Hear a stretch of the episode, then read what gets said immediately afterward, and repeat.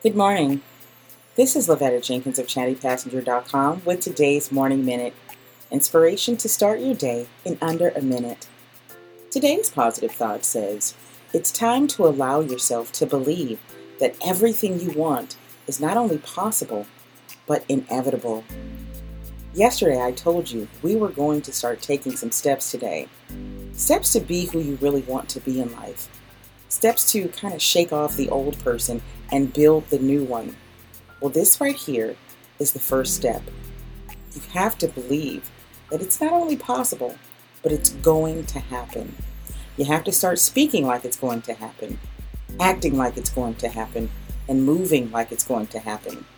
That good thing you want, that wonderful person you want to become, it's going to happen. It's all lined up for you. You have just got to prepare yourself. It's on the way. This has been Lavetta Jenkins with today's Morning Minute. I'll see you tomorrow.